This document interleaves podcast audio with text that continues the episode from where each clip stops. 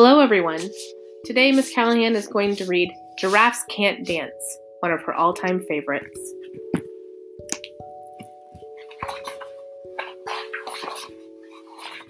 Gerald was a tall giraffe whose neck was long and slim, but his knees were awfully crooked and his legs were rather thin.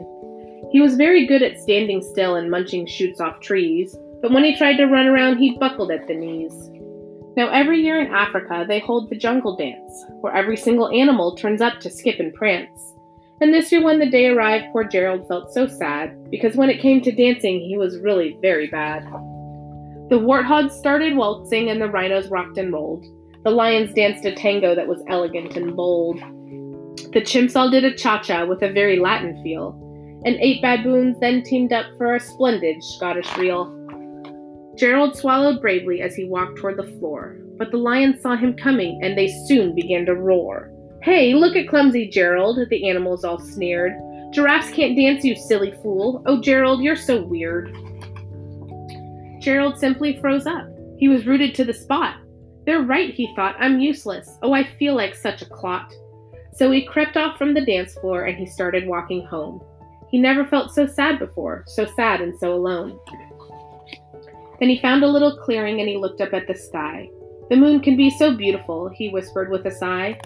"Excuse me," coughed a cricket who'd seen Gerald earlier on, "but sometimes when you're different, you just need a different song." Listen to the swaying grass and listen to the trees. To me, the sweetest music is those branches in the breeze. So imagine that the lovely moon is playing just for you. Everything makes music if you really want it to. With that, the cricket smiled and picked up his violin. Then Gerald felt his body do the most amazing thing. His hooves had started shuffling, making circles on the ground. His neck was gently swaying and his tail was swishing round. He threw his legs out sideways and he swung them everywhere. Then he did a backward somersault and leapt up in the air. Gerald felt so wonderful, his mouth was open wide. "I am dancing, yes, I'm dancing, I am dancing," Gerald cried. Then one by one each animal who'd been there at the dance arrived while Gerald boogied on and watched him quite entranced. They shouted, "It's a miracle! We must be in a dream! Gerald's the best dancer that we've ever, ever seen! How'd you learn to dance like that? Please, Gerald, tell us how!" But Gerald simply trolled around and finished with a bow. Then he raised his head and looked up at the moon and stars above.